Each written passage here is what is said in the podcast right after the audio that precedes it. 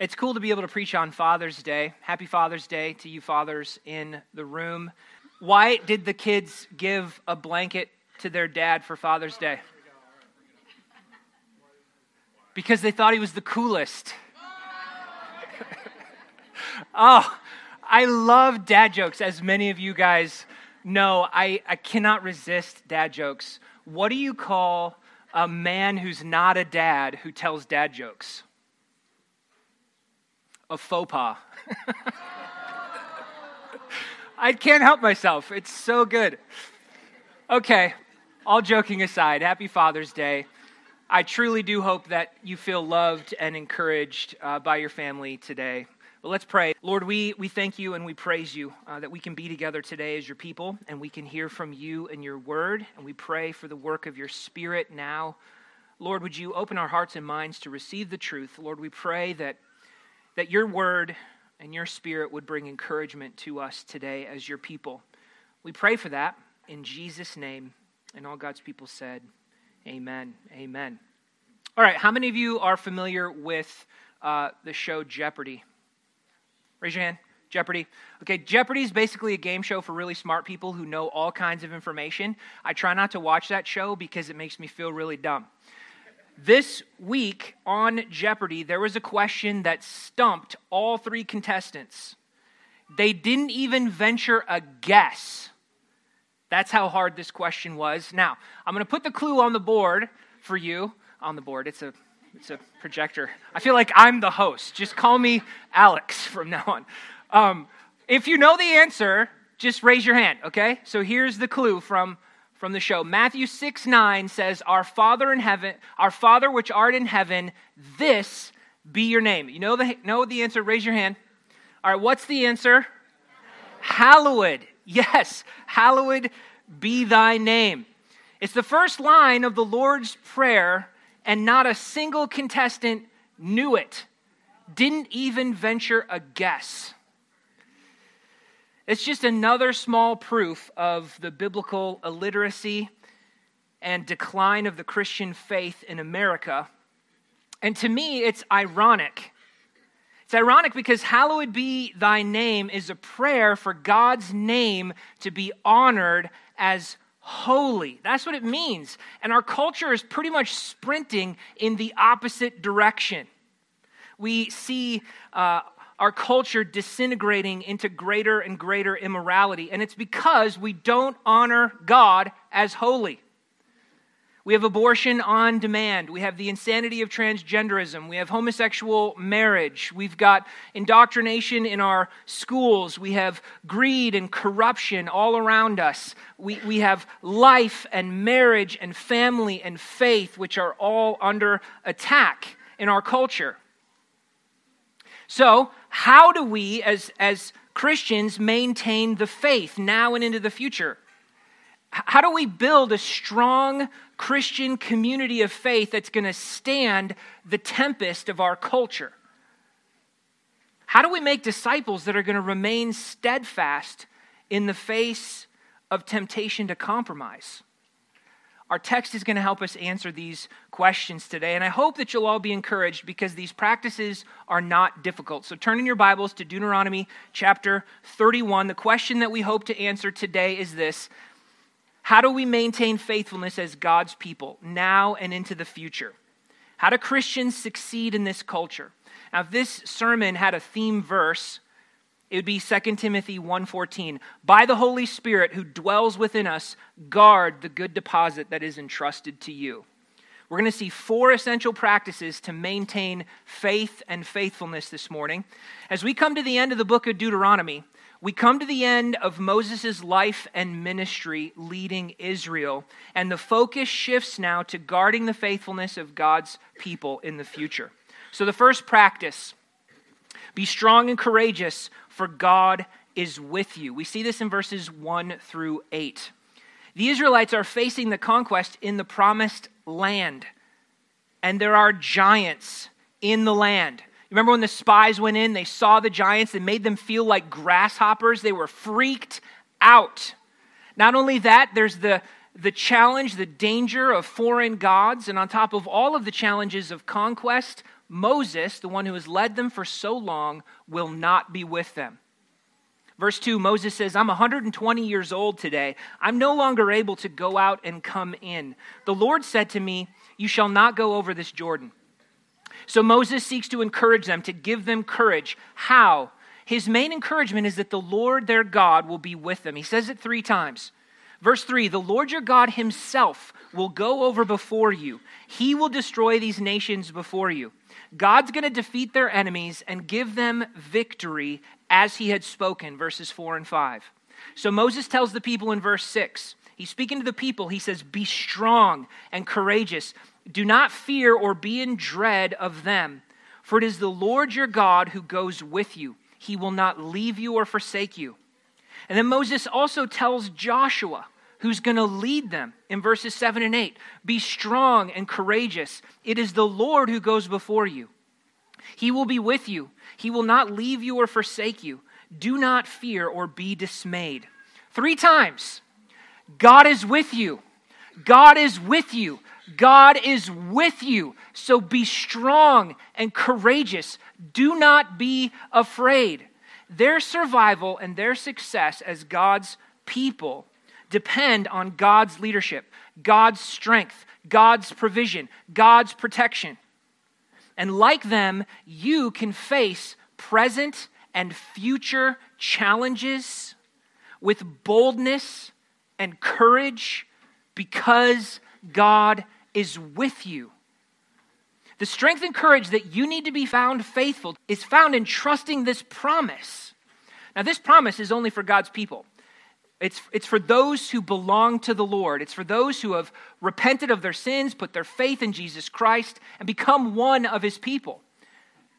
All the promises of God find their yes in Jesus Christ.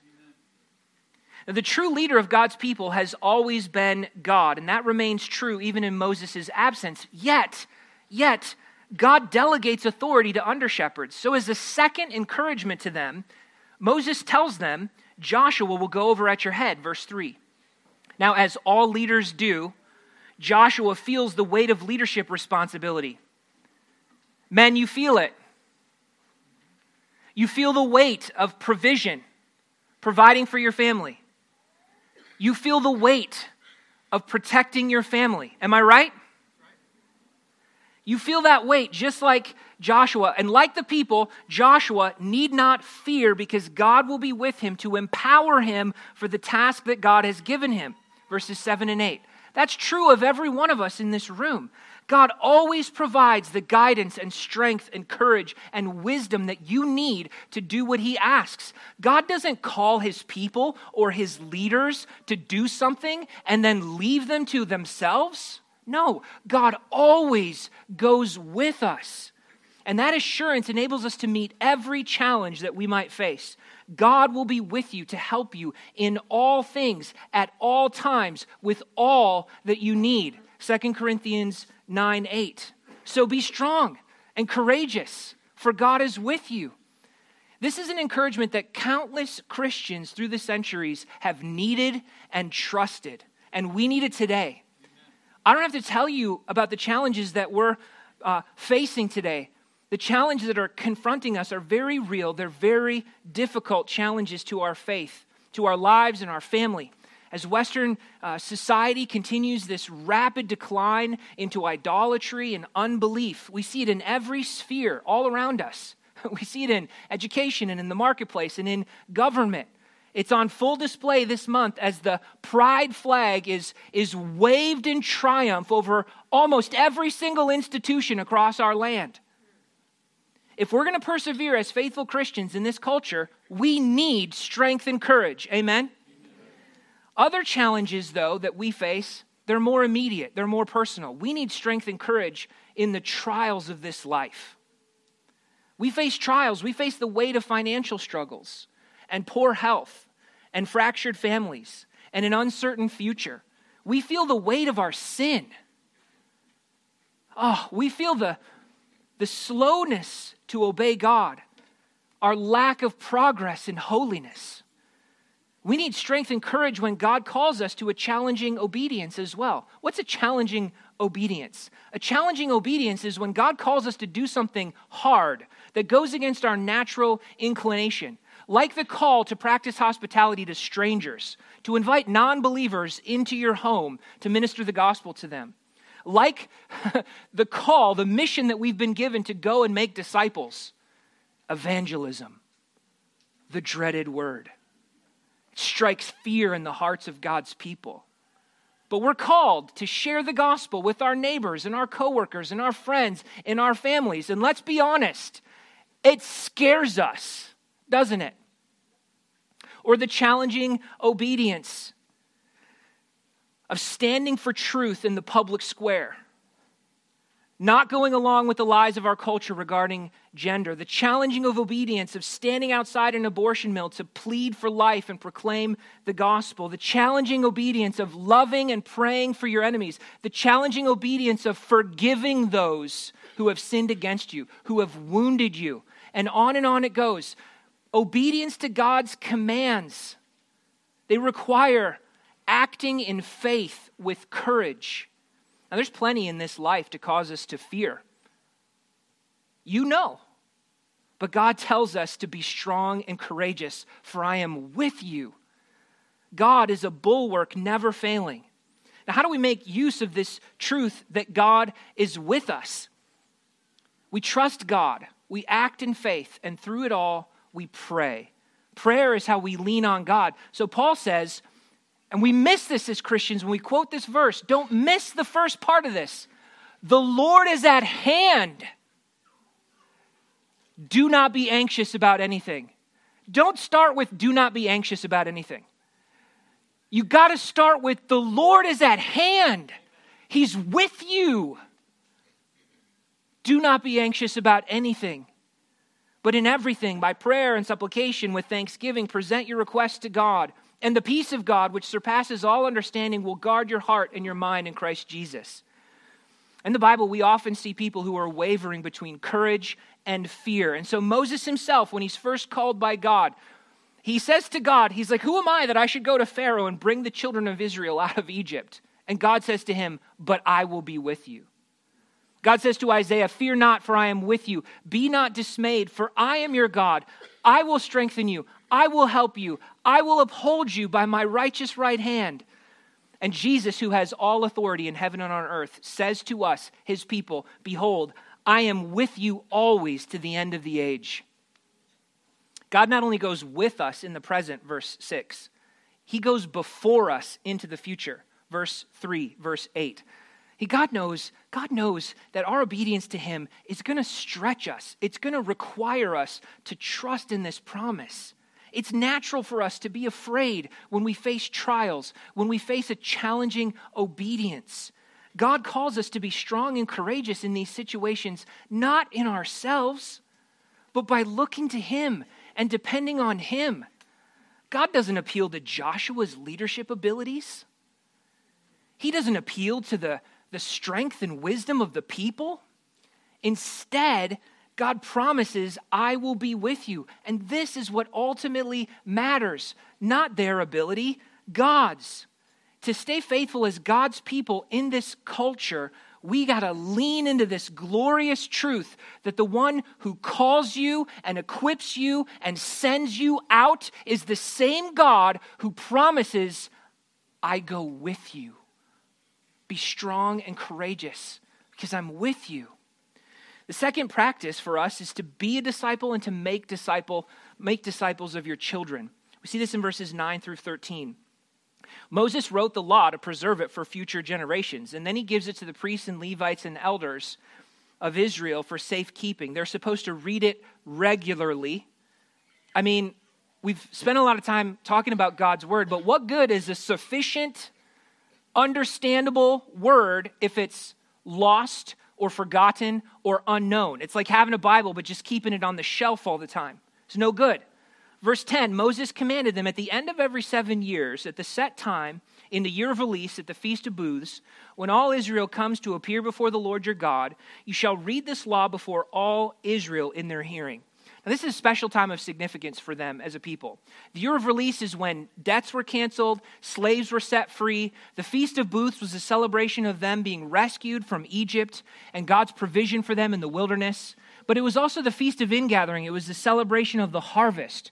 So, right now, that means that the, the Word of God is going to be read in full at a time where they're remembering God's gracious salvation and his faithful provision for them as a people. Why is that important? It's important because Moses is going to call them to be careful to do everything that they read in the law. But that's first founded on the fact that God has already saved them and made him his own. You see, we're saved by grace through faith in Jesus Christ, and then our obedience, our faithfulness to him flows from that. We see the same pattern here. Moses says, Assemble the people men, women, and children, wait, and little ones, and the sojourner within your towns, that they may hear and learn to fear the Lord your God and be careful to do all the words of this law. And that their children who have not known it may hear and learn to fear the Lord your God as long as you live in the land that you're going over to possess. Now, the clear focus here is on training each new generation to fear the Lord and to walk in his ways. And obviously, this is not the only time that they're going to read and hear the law. The ongoing ministry of the priests and the prophets and the sacrificial system, the, the regular observance of Sabbath feasts where they had uh, gatherings together, would ensure the regular hearing of God's word. On top of which, we already saw that parents are commanded to teach it diligently to their children. Deuteronomy 6 7. Man, we are, we are so blessed we are so blessed to have God's word fully written and at our fingertips. one of the most dangerous challenges of the faith is the temptation to neglect God's word, to give it a minor role in your life, rather than letting it have the lead in directing all of your thoughts and your actions as it's meant to. If we're going to be faithful and fruitful Christians, young and old, then we have to read, study, meditate, and live God's word. Now, parents, you have the primary, not the sole, but the primary responsibility for training your children to follow Jesus. Of course, it's a joint mission that moms and dads share, but fathers, you have a unique role in this as the leader of your family. So Ephesians 6 4 says this Fathers, do not provoke your children to anger, but bring them up in the discipline and instruction of the Lord. So on this Father's Day, let me encourage you to fulfill your responsibility to lead your family spiritually, to be both provider and protector, not just physically, but to see to it that you are giving your family spiritual provision and protection. Now, maybe you feel discouraged or apprehensive about this. I don't know, maybe it's because you haven't been doing it. Maybe it's because of past failures. Maybe the thought of doing it is overwhelming to you. If you're feeling discouraged or dismayed, let me point you back to the encouragement from point number one God is with you. The God who called you to this ministry at home, leading your family, is the one who equips you and goes with you. So take the next step of faith in leading your family spiritually. I don't know what the next step is, but I want to say don't grow comfortable with where you're at. Press into this, take that next step of faith, and trust that God is going with you. Now, this is also one of the many places in Scripture that we see the pattern of age integration in God's uh, gathering for corporate worship. Whole families, including kids, are commanded to listen to the reading of the law, verses 12 and 13.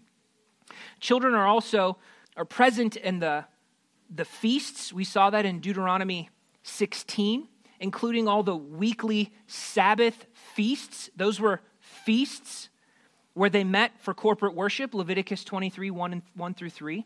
Children were present for Jesus' preaching, Matthew 14. They were present in the early church meetings where they were specifically addressed, Acts 20, 7 through 12, Ephesians 6, 1 through 3.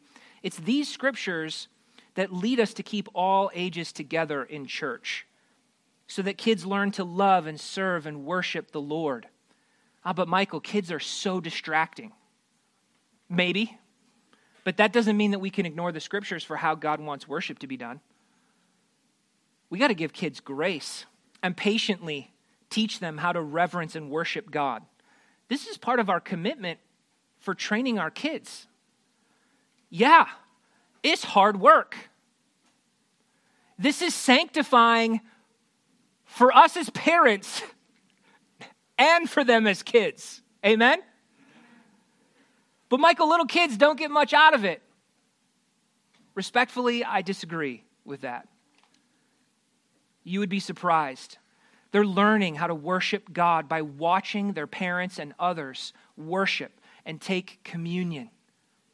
The Holy Spirit is working on their, their hearts as they sit and sing and read the Bible.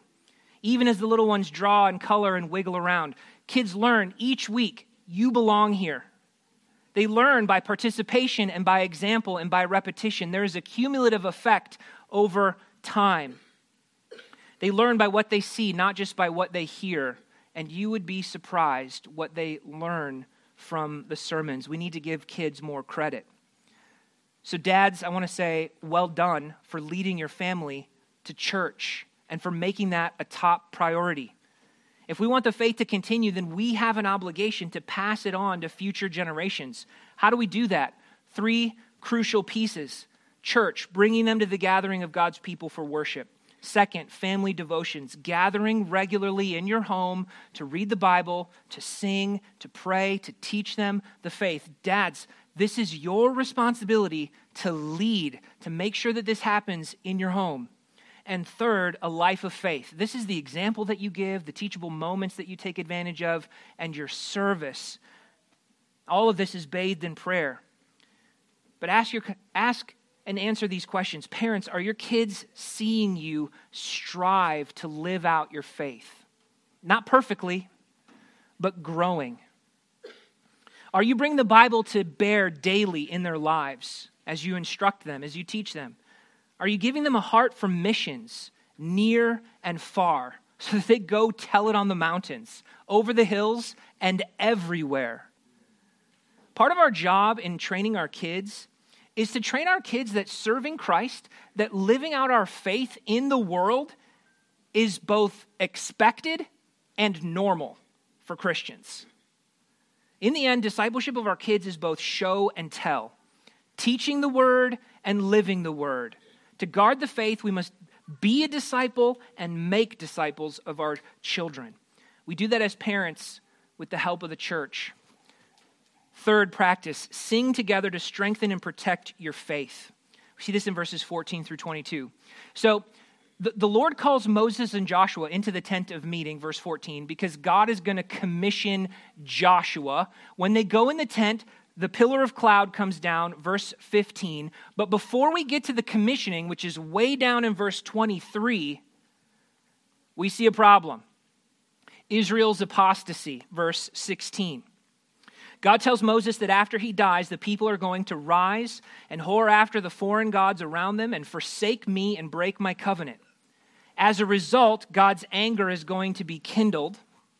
He will hide his face from them, and they will be devoured, and many evils and troubles will come upon them. Verse 17a.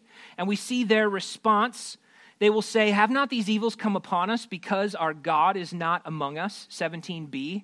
Now, that's technically true, but that's the wrong attitude. That's leaving out something very important. It's not the full picture. It leaves out the fact that their rebellion and rejected prompted God's actions. Verse 18. What was the cause of this? Abundance. Verse 20.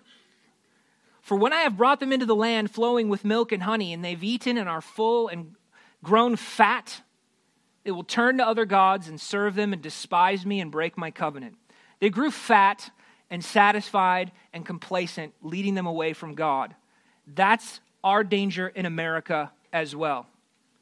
Ease, abundance, plenty.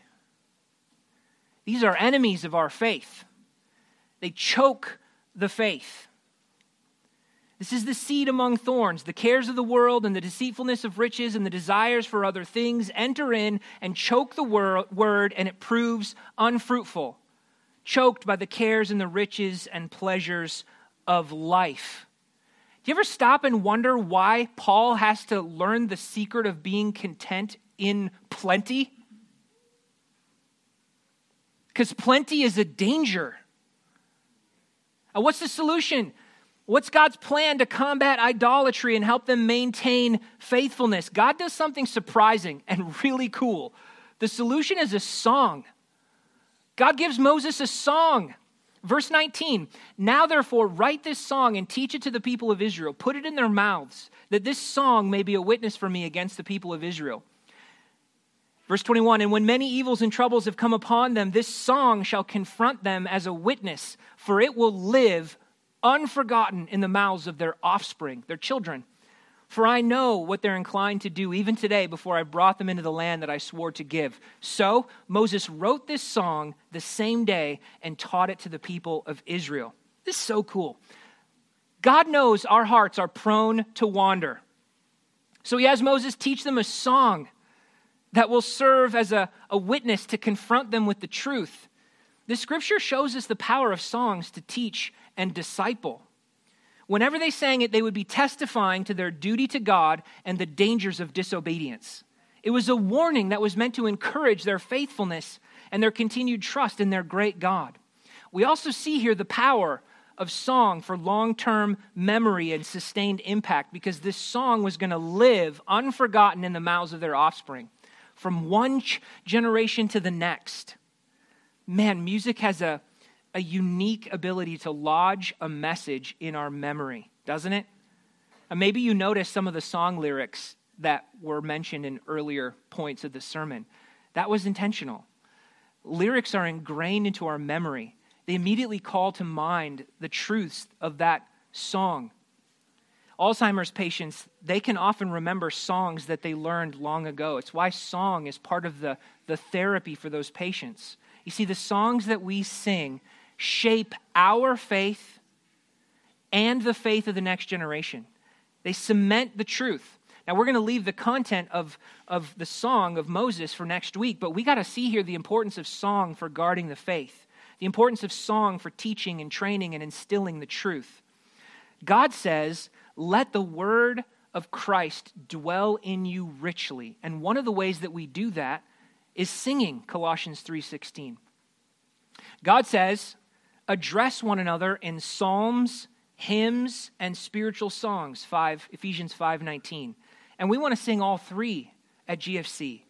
God calls us to sing and make music to the Lord with all our heart, giving thanks always and for everything to God in the name of Jesus, Ephesians 5:20. This is how we, be- we begin to see now how, how song can combat idolatry and abundance. Because when we sing, we're supposed to sing with all of our hearts to God. And as we sing, we're to give thanks to God for everything that He has given to us, for all of His provision. Worship is to be Christ centered and God glorifying. It's supposed to fix our heart's affection and our mind's attention on Him. So, what's the purpose of song then? Yes, it is to praise and glorify and worship God, but it's more than that. That's not everything. Song is also for building one another up, encouragement to persevere, protection from the deceitfulness of riches, comfort in sorrow, unity as a body, and so much more. Notice that in song, we are addressing one another. We're not just talking to God, we're talking to each other. We're, we're reminding ourselves and each other of the truth. And, and this, this shows us the need to choose theologically rich and accurate songs. All of this. We want songs that are not just catchy, but correct. Because the words matter, because songs are always teaching. In their book, Sing, Keith and Kristen Getty put it this way How we sing, what we sing, what we keep and what we leave out are shaping the faith we hand on to the next generation and the musical heritage they will have. May it not be on our watch that good congregational singing is lost or that we do not carefully watch over what we sing. Singing sustains and strengthens our faith as God's people. How many of you have songs that you love? Raise your hand. How many of you have songs that have anchored you in the truth? Songs that have ministered to your heart in different seasons of life? We all do. No wonder God commands us over 50 times in the Bible to sing. It's powerful for shaping and guarding the faith. God's people are a singing people. God's given us an entire book of songs called the Psalms. They give us a clear vision of God.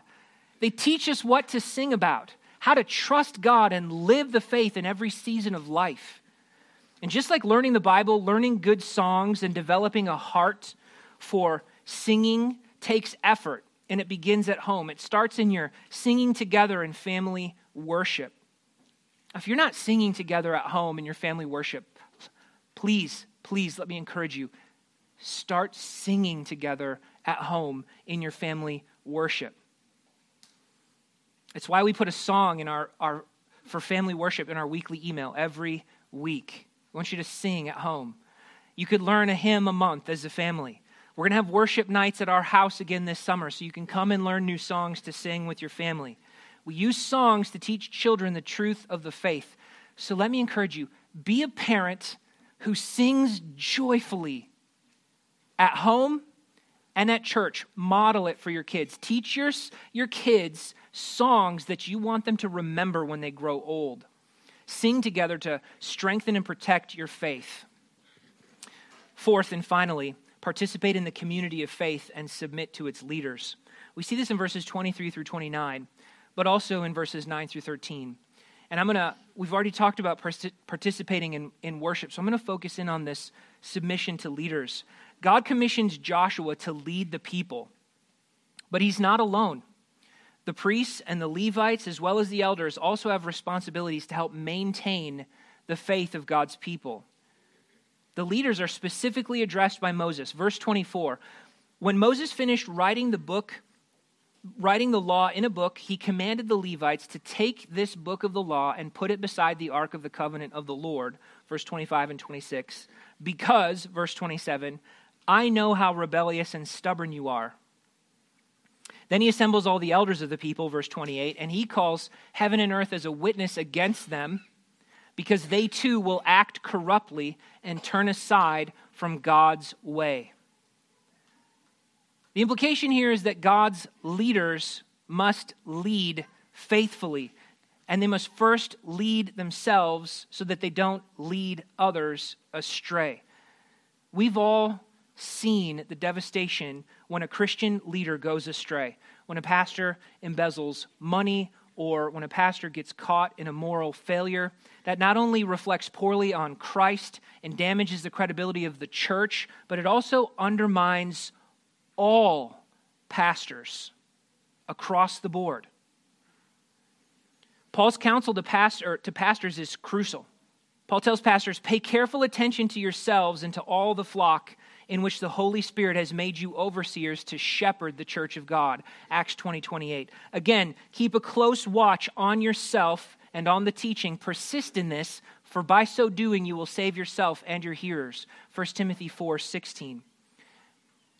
For those who lead others, like pastors, but hear me now, this includes fathers, husbands. The first soul that you must watch over is your own. Yet, God gives leaders to his people for their benefit. God doesn't say, oh, the, the leaders are going to fail, so I'm just not going to give them any leaders. No, he still gives them the leaders. He wants them to lead faithfully. Leaders are a benefit for his people. The priests and the elders are responsible for gathering the people, for regularly reading the scriptures so that the people learn to fear the Lord. They're sternly warned here as an encouragement to stay faithful. So, Joshua and these leaders, they're supposed to shepherd the flock of God. That's the dominant metaphor in the Bible for leaders. As fathers, you're the shepherd of your family. According to Ezekiel, shepherd leaders, like pastors and fathers, we're to be servant leaders who put others' needs first, who strengthen the weak and bind up the injured and bring back the strayed and lead with gentleness, not harshness, so that the sheep are not scattered. Ezekiel 34, 4 and 5. Shepherds defend the sheep with their life. John 10, 11 through 14. They lead, feed, care, and protect the sheep. Psalm 23. They follow the pattern of Jesus, the chief shepherd. Now, there are two implications of this. First is for shepherds keep a close watch on yourself so that you lead faithfully the way that God calls you to lead. And second is for the sheep submit yourself to godly leaders. God has given them to you for the care of your souls. Hebrews 13, 17 says this Obey your leaders and submit to them, for they're keeping watch over your souls as those who will have to give an account. See, one of the ways that God intends to guard the faith is through godly authority, godly leaders who watch over the sheep that God has entrusted to their care.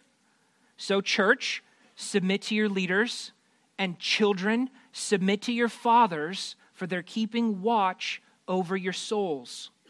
And remember, there are no perfect leaders. There are godly ones, but no perfect ones. All pastors, all fathers are imperfect. Our most important job as leaders is leading the way in following Jesus. I love what Paul tells Timothy. Paul tells Timothy to set an example in speech, conduct, love, faith, and purity. He tells him to read the word and teach the word faithfully. And then at the end of that, I love what he says. He says, Devote yourself to these things so that all may see your progress. I love that. Because progress means he hasn't arrived. Progress means he's not perfect. No one's going to be perfect. We lead, right? We, we, we, we make progress in the faith as leaders, and that's the aim of our leadership. Paul says the aim of his ministry is this for your progress and joy in the faith. That's our aim as shepherds. So, dads, lead as a servant, set the example for your family and let them see your progress in the faith. When you mess up, own it. Repent. Don't be that guy who never says, I'm sorry. I totally messed up. Will you forgive me? Own it. Let them see your progress in the faith. There's no need to pretend to be perfect. You will not strengthen your leadership by pretending to be perfect. You will strengthen your leadership by, by showing those you lead what to do when they make mistakes. So lean into the promise of God's presence. Be strong and courageous because God is with you. The whole focus of this passage is on guarding the faithfulness of God's people as they head into the future. And we need this today be strong and courageous. Be a people who live the word, people who disciple their kids, who sing, who gather for worship at home and at church, who submit to godly authority. These are the means of grace given by God to strengthen and encourage and protect the faith now and into the future. Let's pray. Lord God, we thank you and praise you for your instruction in your word. God, we go back to where we began and we pray that by the Spirit who dwells in us, you would help us to guard the good deposit entrusted to us. That by the Spirit who dwells in us, you would help us to be faithful and to pass on the faith to the next generation. God, this is beyond us, but it's not beyond you. Help us to lean into this promise to be strong and courageous because you, you are with us. In Jesus' name, amen.